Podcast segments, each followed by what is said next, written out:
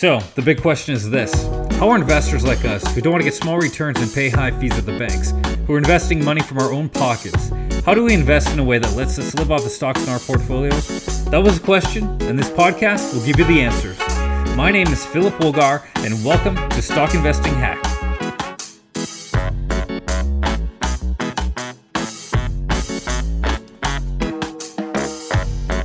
You know, as a long term investor, I think one of the hardest things to do is to stay on the sidelines when you just see the craziness happening in the world. You see the people who are overreacting.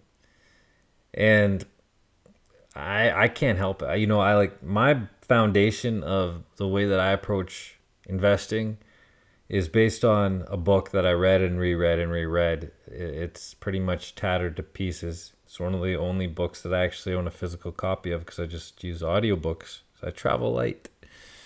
I live out of a suitcase. I'm a digital nomad, so I can't afford to have a bookcase with me. Like they're gonna ch- overcharge me when I when I bring that on the plane. I think. So I have one book basically that I bring around with me. It's Motley Fool Investment Guide, the original version from 1996, I believe. And it talks about the fact that you should just hold. Uh, you should just hold it um, stock that you buy for at least five years, and you should be willing to live without the the, the money from it. And that's what I've been doing. Um, but once in a while, I, I, I cheat on that, and uh, normally it does work out. Like for example, worked out when in May last year everybody was selling like crazy, like crazy. Stock market went down around thirty percent. I bought when it went down to twenty, and fell more I was a little bit scared. I'll admit it. But then obviously it did really well within like a couple months after that. So I, I take these opportunities like the Ukrainian Russian conflict. People are panicking, they're freaking the heck out now. I bought more, you know. I see these opportunities, they come up usually, uh, well, pretty recently lately, but you know, different announcements that are made and just people just panic like crazy. When stocks drop by about 10% overall my eyes light up and I see opportunities and I think, well, is it going to go down another 10%? Very rarely it would go down uh, more than 20%. Like soup, these kind of opportunities, like what happened uh, when COVID first happened, that was unprecedented where it dropped that much and then recovered that much. That was a huge opportunity and good for you for having the stomach to purchase shares when it dropped as much as it did. I I love that kind of thing, and like the the Ukrainian Russian conflict, as sad as it is, it's a huge opportunity. There's various uh, methods, not just with the fact that the stock market has has dropped um, close to ten percent since the start of uh, the conflict, but there's other things that I've become interested in. I'm always trying to learn more about different things, and I normally don't trade currencies, but I saw the Russian ruble before the invasion was it's 83 uh, rubles per one US dollar.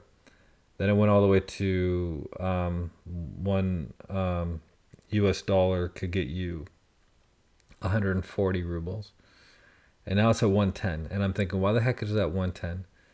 I mean, there's all these embargoes.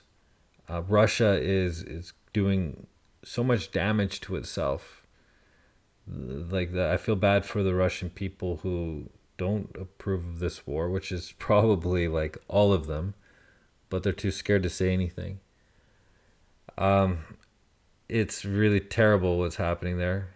First of all, for all the the people who like McDonald's, obviously, because of McDonald's shut down. But it's not just that.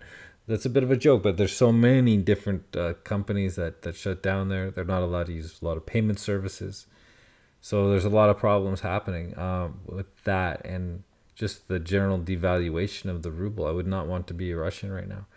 But going from 140 up to 110, like the market's trying to figure things out.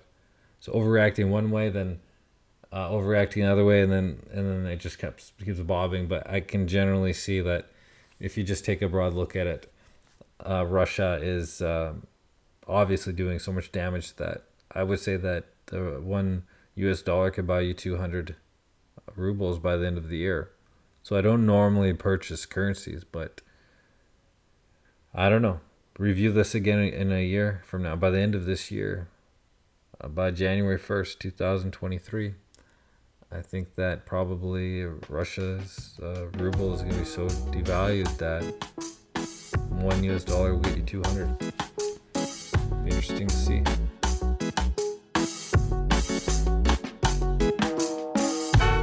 Like to see behind the scenes of exactly what we do each day to grow our portfolios? If so, then go join our free Facebook page at facebook.com slash stockinvestinghacks.